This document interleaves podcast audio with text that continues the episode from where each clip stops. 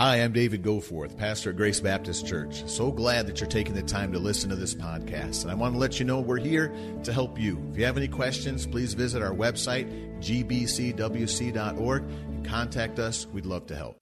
Amen. Thank you, folks. We're continuing our study in thinking biblically and thinking biblically about speech.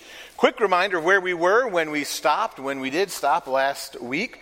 We were talking about a lot of times we focus backward on trying to fix or address the area of speech. And oftentimes we try to define what gossip is, we try to define what vile speech is, we try to go along those lines and say, okay, this is what's good, this is what's not good, so let's try and, and limit it to what's good. And what we finished on was in Luke chapter 6 and verse 43. That's where we'll start and we'll jump from there here this evening. Luke 6:43 says, "For a good tree bringeth not forth corrupt fruit." Basic, I know most of you out here are not arborists. You do not have a tree farm where you're growing different things, but it's a basic simple statement that if a tree is poisoned, it can't bring forth good fruit. And if a tree is good, it won't bring forth corrupt fruit. And then verse 44 Every tree is known by his own fruit, for of thorns do men not gather figs, nor of a bramble bush gather they grapes. A good man out of the good treasure of his heart bringeth forth that which is good. An evil man out of the evil treasure of his heart bringeth forth that which is evil. For the abundance of the heart his mouth speaketh. And here's what has happened many times with speech is we do not address the heart. We try to stop the outflow of the badness at the outflow instead of changing the source. And so it's not that we need to go around and try to figure out is this gossip, is this not gossip. If you purify the source, James chapter 3, same fountain can't spew uh, bitter and uh, sweet water. It's one or the other. And so if we will work on that source, if we will get that source cleaned up, then what comes out will be good. Well, we had a couple of questions uh, that came up from last week, and I don't know that I was going to specifically address it, so I want to address one right now. As one person asked a question, they said, Pastor, Goforth, and this was, this was asked actually by a couple of different folks. What, what about the idea of improper speech, or what we would call profanity or cussing? They were asked by someone in their family who decided what words were good and what words were bad. How come uh, some words can be said and some words can't be said? Well, I don't know about you, but every family has a, a little bit different list of words. I remember we were coming home from church one time. Our kids were very, very little, and my girls in the back of the van went, "Oh, Bailey! Oh, Bailey! No, no, Bailey!" And then, girls, what's going on? Daddy, Bailey said the S word, and I was very distraught. And I thought, why would, why would Bailey just randomly say the S word? And then Bailey started crying and, and said, no, no, I didn't. I didn't mean it that way. And I thought, how else could you mean it? Then I stopped and thought, all right, what word are we talking about? And then they spelled it out for me. And you know what the word is S T U P I D. And, uh, and I was like, okay, all right, so let's talk about this. And so we talked about that a little bit. But every, every, every family has different lists. But here's the idea is that the person was saying just because somebody says this list is not good or this list is not good doesn't mean that it is a sin. So I want to address that because that is an area that is a, it's a little bit it's a little bit different than what we were talking about because the good treasure of the heart bringeth forth good things does apply to this, but there, there are some specific things in Scripture. Uh, so we're going to walk through this, and the folks in the sound booth are going to be thanking me very much for giving them some additional scriptures to add in. We're going to go to 1 Corinthians 13 first.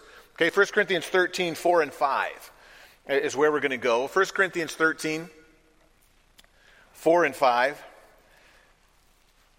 1 Corinthians 13 is known as the love chapter. And it is where Paul defines love. In fact, Paul does such a phenomenal job of defining love that some people actually think that what he's talking about is, is, specifically this type of word, this word agape. But Paul actually was saying this is what Christian love looks like. And we know this charity suffers long, and there in verse 4 is kind, doesn't envy, vaunteth not itself, is not puffed up. Look at that next phrase. When's the last time you used the word unseemly? It's not a common word, right? We don't, we don't, well, that was very unseemly. Now, some of you, some of you are trying to think about it, maybe. Uh, some of you probably haven't used that word ever in your life, as far as unseemly. Um, but it's, it's not fitting. The basic idea here is love does not act rudely. So here's, here's the principle, right? Right? We get enough right here from 1 Corinthians 13. Paul says love isn't rude. Who decides what is rude?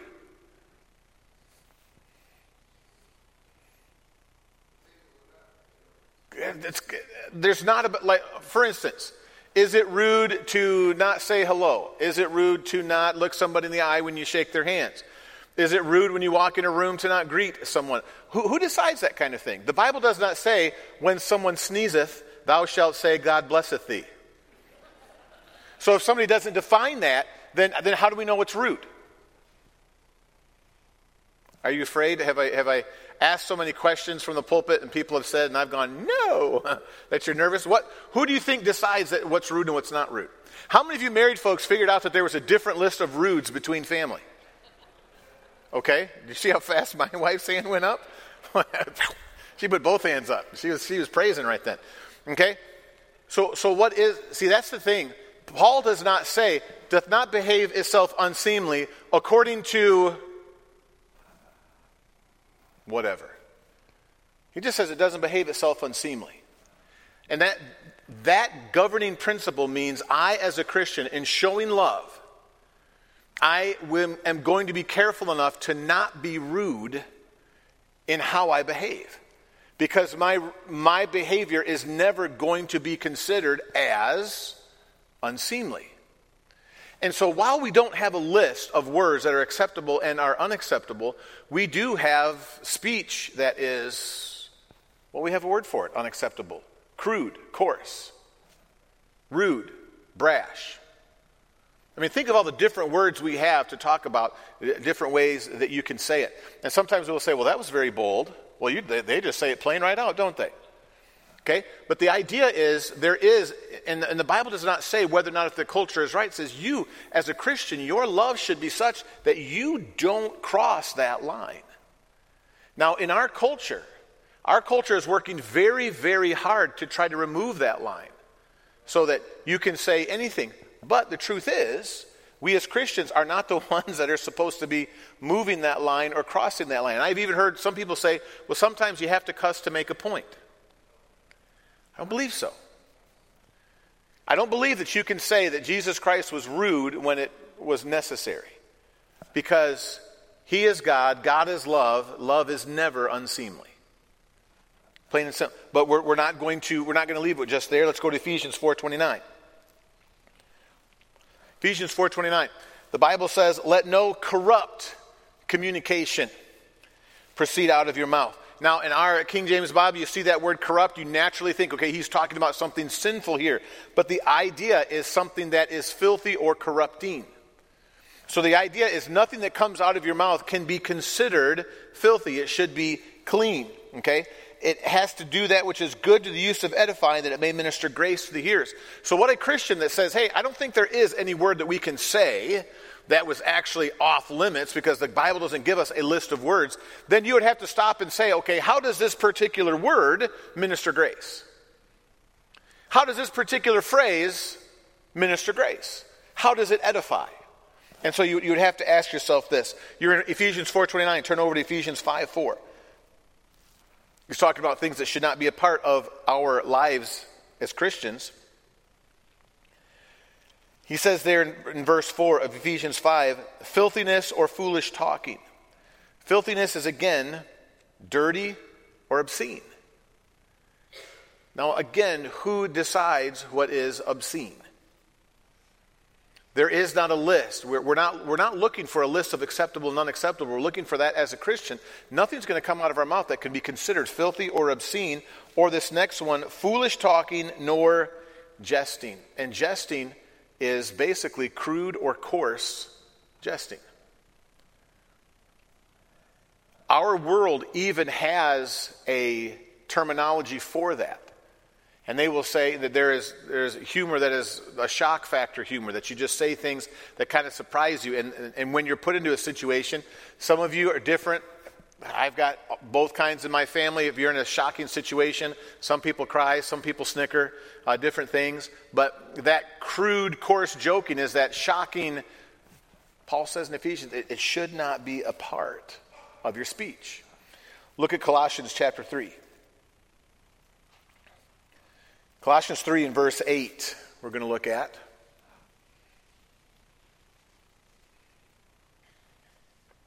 Paul says, Now ye also put off all these anger, wrath, malice, blasphemy, filthy, obscene, or dirty communication out of your mouth. So, the idea that Paul says here, for, for somebody to stand up and say, well, God doesn't care the exact spelling of the words that come out of your mouth. No, but our culture delineates what is proper and what is improper. And if you say, well, you know, that, that's just for this or this, no, no, no. Um, there, there are things that we say, hey, listen, this is appropriate and this is inappropriate. And all of these things basically tell us, hey, as a Christian, we need to make sure that our speech cannot be condemned. It needs to be appropriate. And so I, I think it's very easily that you can stand on these verses and say, yes, it, it's absolutely obvious that a Christian should not be, be participating in obscene or filthy talking. It should not be something that is coming out of their mouth. That should not proceed. It must minister grace. It must edify. Okay? And so when that when that question comes out, well, what is this? Now the thing is, is that if you say, well, what about in our family? Because in our family we don't say we were one of those weird families, and our daughters they make fun of us all the time for it now because we had all kinds of words that other people at Grace Baptist Church could say that we couldn't say. And they're like, Dad, why can't we say Bob Jones? You know, we'd say, well, listen. No, I'm kidding. I, I, I couldn't resist, okay? but why can't we say these words or that? And they were, and, and they now they joke about it and all these different things. Well, that is because their mother and I decided for the Goforth culture of our house, this was not a way that we were going to talk.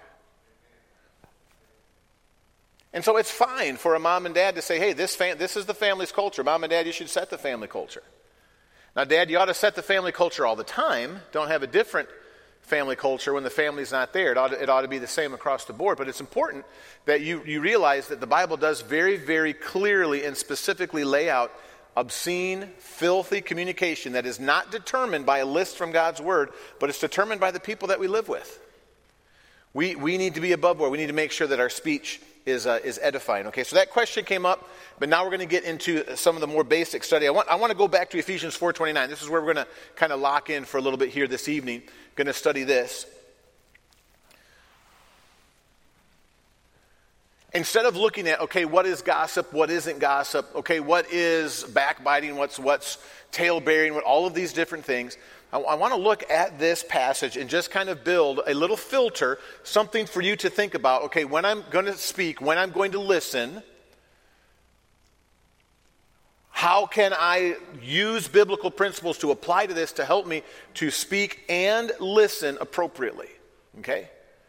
And, and it's very, very important. So you're back there in Ephesians 4 29, uh, 29. Let no corrupt communication proceed out of your mouth. So, obviously, nothing that is going to be corrupting, nothing that is going to be uh, denigrating, nothing that is going to be uh, causing difficulty. So, that, that's an obvious. But look what it says. But that which is good to the use of edifying. Somebody tell me what edifying means. That means to build up. Okay? That which is good to the use of edifying. Something that is going to build up, that is going to strengthen, that is going to encourage the individual. Now, some folks right there, if you stopped at that and said, well, some people, you know, misery loves company. So if somebody's having a hard time with someone, if I walk up to them and say, hey, are you having a hard time with that person? Because, you know, other people have had a hard time. And why don't you come over to, uh, to McAllister's and we'll talk about the hard time that we've had and, and we'll make us feel better. Listen, there is an obvious catharsis to sharing the difficulties that you are going through. Okay? Some of you are looking at me strangely. Catharsis. There, there, is, a, there is a good feeling that comes over you when you share with somebody else your struggle and they agree with you that it's a struggle. Are you tracking with me? Okay? We have an entire industry in the United States built on this. All right? Um, I know this is going to be perhaps offensive to some, but we have an entire industry of people going to therapy where they go in, they say, well, this is, well, let's blame your parents, let's blame your mom, let's blame your dad, let's blame your environment, let's blame somebody Yes, your life is difficult, and there is actually a, a, a school of thought within psychiatry where you just basically mirror back to them what they're saying. So they come to you and say, you know, my, my husband stinks, so I, I, I get it. You're, you have a lousy husband, don't you? Yes, finally, somebody understands me. And there is a certain amount of catharsis, but it's very, very small because it doesn't actually help. And so there is a certain amount of, when somebody is going through something and you go up and go, oh, was, was Pastor Goforth mean to you? Yeah, he does that. Let me tell you what happened to my family back in 63. And there's a little bit of, oh, you went to, oh, yeah, and there's, oh, and there's a little bit of, but that's not edification. The, the, the false ideal of catharsis is, is, is something that I think draws many people into either listening or talking. So let no corrupt communication, but that which is good to the use of edifying, and this last phrase, that it may minister grace. What does it mean to minister to somebody? Sometimes people in my line of work are called a minister. Okay? And we're studying spiritual gifts on Sunday morning. Uh, he that ministereth, let him, work, let him minister. What does that word minister mean? Serve. Okay? When you serve somebody, what do you do? Just think through it. That it may serve grace. How are you going to serve grace? Trying to get you to think about this. What is, the, what is our source of grace as Christians? Was that? God? The love of Christ, His Word? So ministering grace would be doing what? Okay? Ministering grace is sharing, encouraging, edifying, strengthening, using God's Word. Now, here's sometimes where it gets difficult. Sometimes the kind thing to do initially may not seem kind.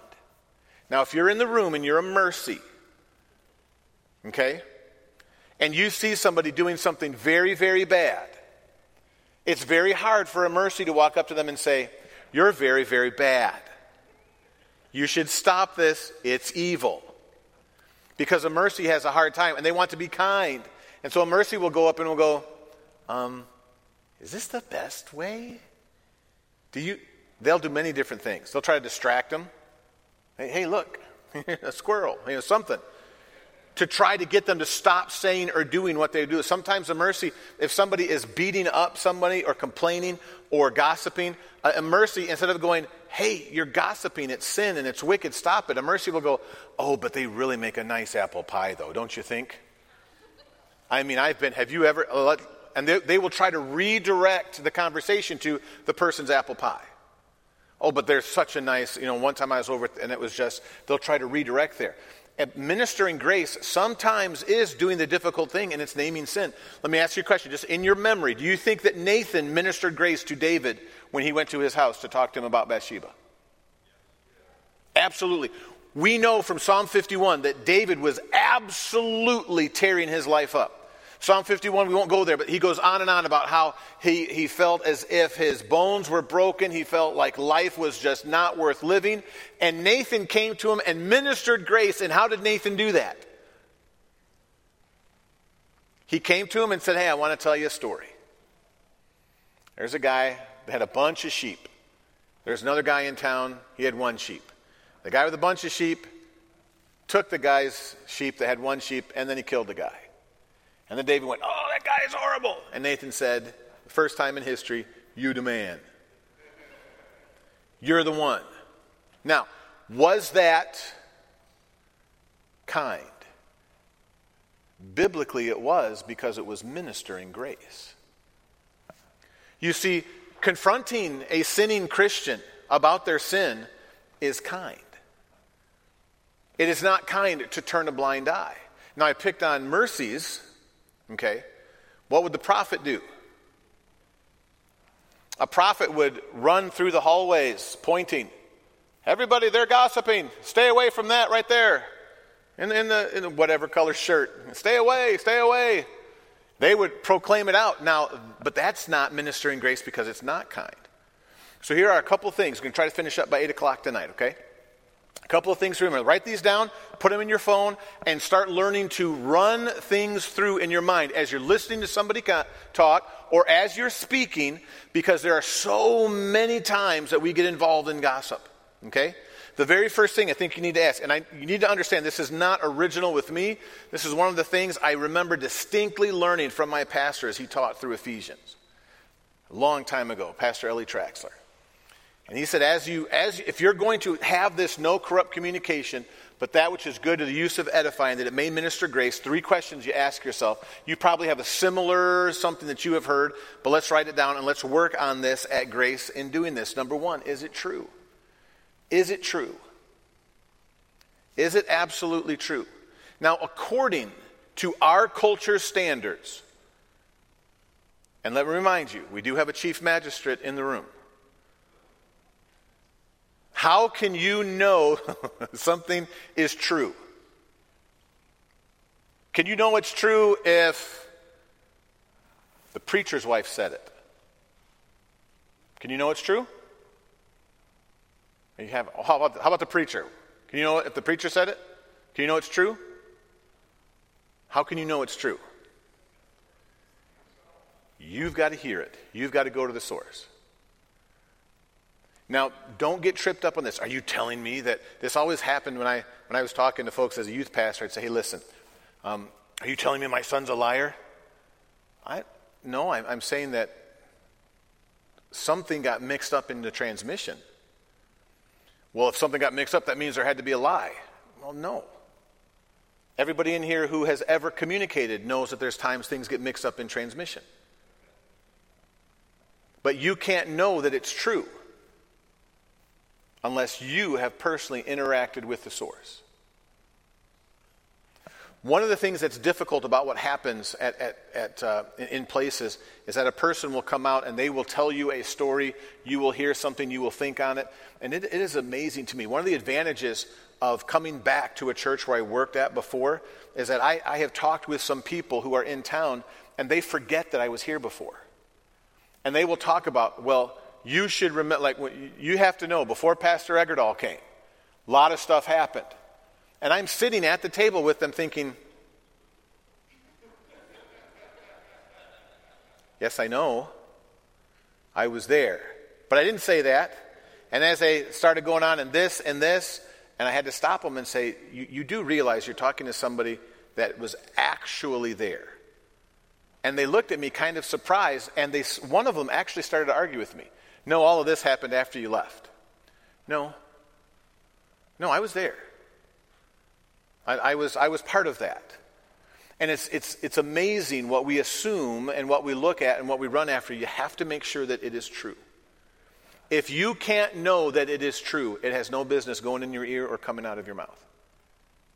And if you would just get used to that.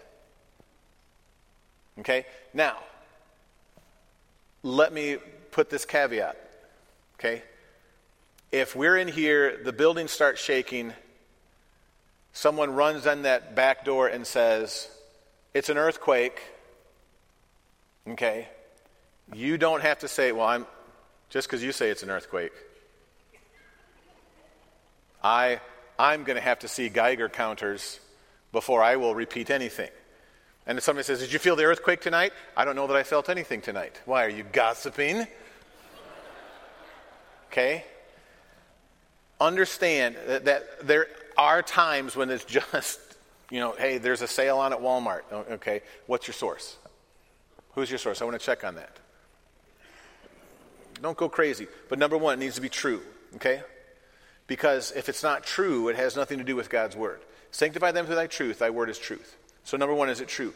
Number two, is it kind?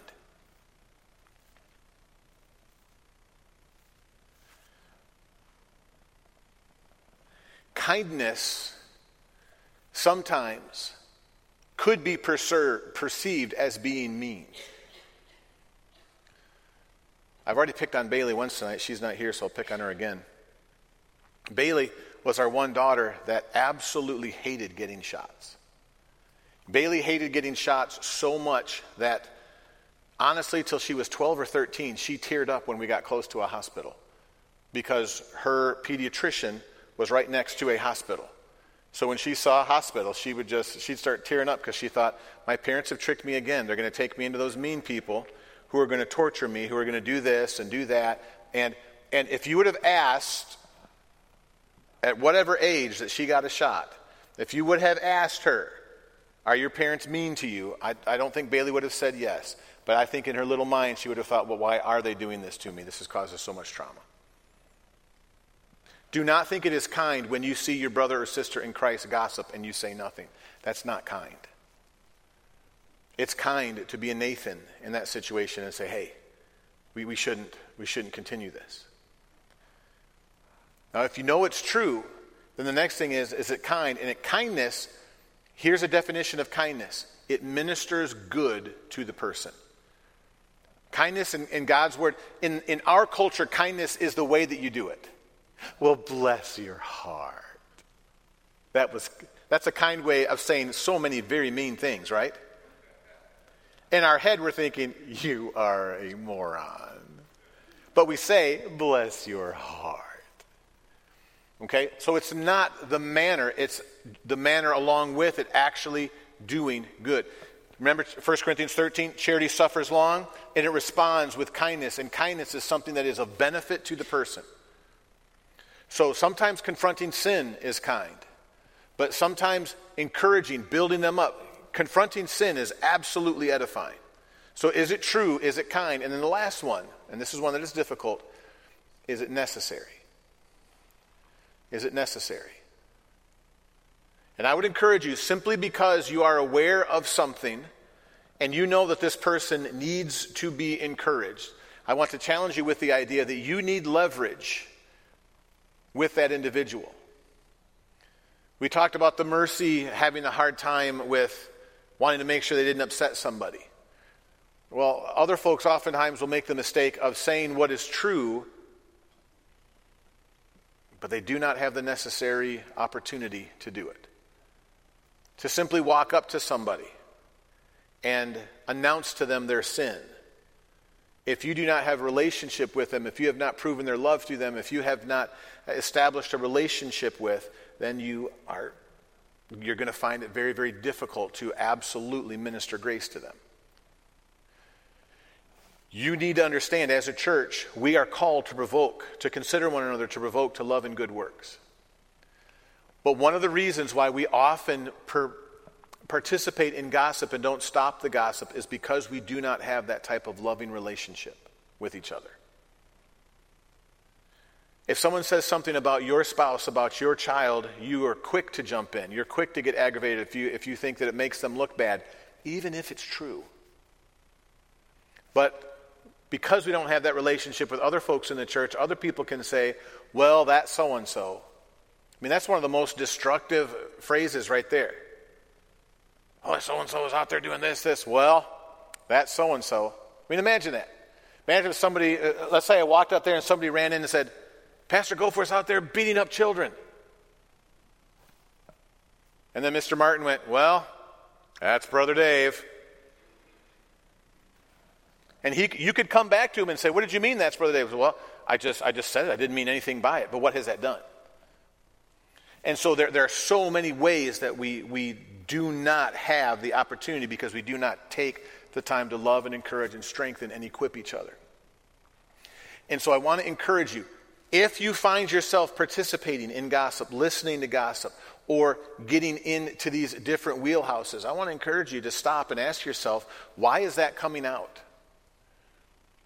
Why is that something that excites me? When somebody comes up and starts talking about, well, this person did this, this person did this, did they do this again? And that's something that lights a fire in my heart that I want to listen. Why is that? It's because there's something in there that's corrupt, that the Holy Spirit needs to absolutely scrub out and get rid of.